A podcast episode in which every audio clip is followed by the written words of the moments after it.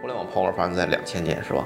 但是你会发现，说它并不是说这个东西就消失了，因为它有一段时间刚开始出现时候有点过热，那么后边几年呢，它就恢复理性。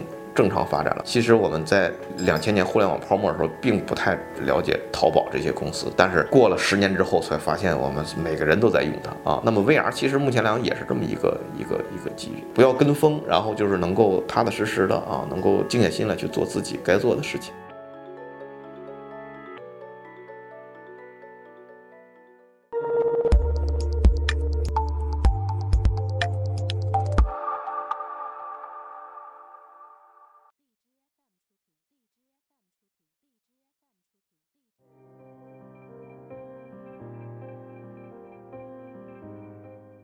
现在大家一谈是吧，这个 VR 这个问题的话呢，呃，可能最容易想到的啊，就是 VR 会不会取代电影？其实是两个层面的东西。第一个层面的话，就是我们知道 VR 它最早出现是做模拟仿真、做军事训练啊这之类的啊，这个我们就要管它叫专业领域应用或者 To B 应用。其实在这个领域的话呢，它在电影领域、制作领域也有应用啊，包括我们现在做的工作，它也一直在辅助。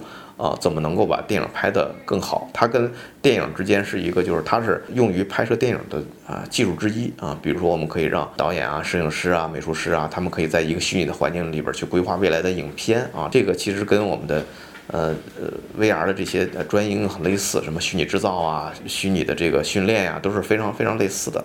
另外一个大家比较关注的就是啊，VR 能不能取代电影成为一种新的？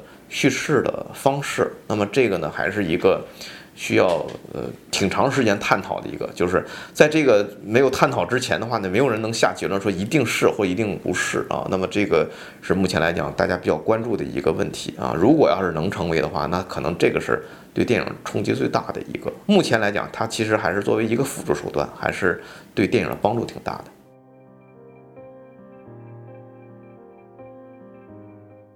其实我觉得 VR 目前来讲的机遇就已经很好了啊。其实我们看近期的呃，从互联网开始，它先是说呃这个东西爆发了，然后发现呢是一个泡沫啊。但是我们很快发现，包括互联网，互联网泡沫发生在两千年是吧？但是你会发现说它并不是说这个东西就消失了，它其实是因为它有一段时间刚开始出现时候有点过热，过热之后呢就会形成我们讲叫泡沫是吧？那么后边几年呢它就恢复理性。正常发展了，其实 VR 也是这样说，从一二年是最早开始，然后慢慢到一五一六啊，形成一个特别大的一个投资热点啊。之后呢，它可能又冷却了，是吧？但是并不是说它就消亡了，而是说之后我们会发现不断更好的技术，因为技术发展它是有规律的，它并不随着说你投资的增加能够跟它成这个线性的比例。而是说它还会按沿着它原来的这个发展规律，它还是在不断的去前进。所以我们会看到说，如果你专业的 VR 领域，就会看到每年其实都有更好的、更更多的技术在往前这个这个发展，就有点像说，其实我们在两千年互联网泡沫的时候，并不太了解淘宝这些公司，但是。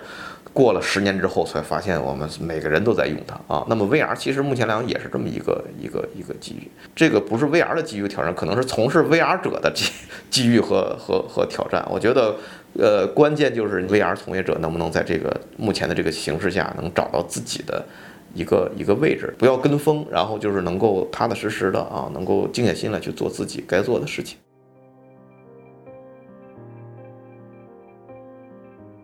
我们讲就 VR 有三个特点，就简称叫三 I，就是叫 emotion、interaction 和 imagination，就是它的沉浸感、呃交互性和它的想象性啊。其实这个呃电影这个概念呢，就是呃大家现在讲起来哈，就是容易和最早的微电影刚出现那个概念相混淆啊。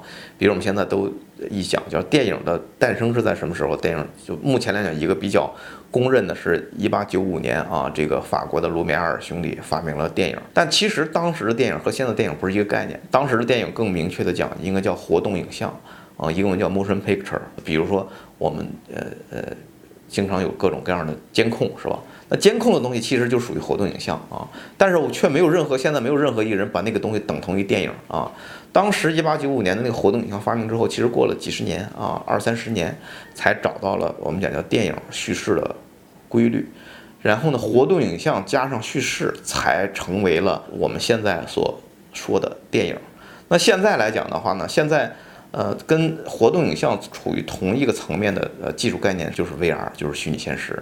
所以呢，我们现在找的是，就是虚拟现实加叙事等于什么？电影本身就是活动影像加这个这个叙事，啊，所以 VR 跟活动影像之间是一个并列关系啊，它并不是说跟这个电影是一个并列关系。所以我们更从专业的角度来讲，我们更倾向于把它叫 VR 叙事，而不不管它叫 VR 电影。但是如果现在大家一讲 VR 电影，也都了解，就是讲的用 VR 讲故事。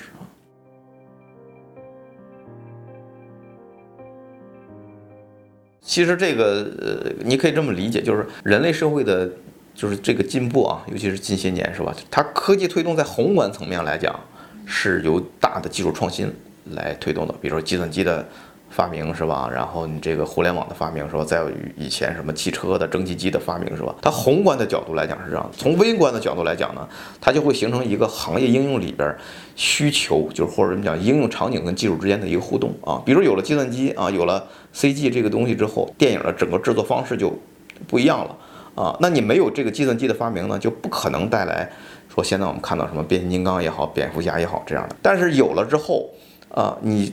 技术在微观层面的发展，它是遵循于，比如说创作人员啊、导演他们的需求的，所以就可以这么说，说它只能留住五分钟。所谓留住五分钟，就是它改变了整个这个行业的面貌。但是如果你没有后面微观的这个这个跟应用场景跟这个创作者之间的这个互动的话，你这个技术就不能发挥的好。那么真正留住可能观众自主，那就是讲 VR 的娱乐。那 VR 娱乐的话呢，它其实有两大类，一类是。呃，游戏是吧？就是交互性的东西。还有一类呢，就是讲故事。那 VR 也一样啊。VR 如果游戏做好的话呢，它也能留住观众很长时间。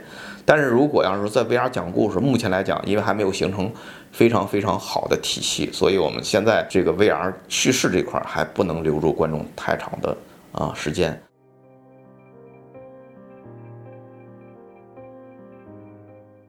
这个其实是说每一个领域，就是每一个技术出来之后，刚开始的阶段都是很困难的啊。它最主要的矛盾就来源于，就是一开始你需要大量的实验和投入，它有很大的不确定性，而这种不确定性呢，又是没有很好的经济回报的。就是如何才能形成一个比较好的一个呃良性循环，是吧？又能有经济回报，然后又能进行实验，这个是不太容易的。所以一开始可能大量的内容会在一些。啊，试验性的机构啊，或者大学里边，他可能会多做一些啊，因为他的经济压力会小一些啊，让他们去，就跟其他的科研是呃一样的，很多技术呃都是实验室里边诞生的，为什么不是在公司里诞生的？就因为它的这个这种呃不确定性啊，那么这个可能一是多鼓励年轻人，另外一个就是过多鼓励这些呃实验性的机构去进行这方面的尝试啊。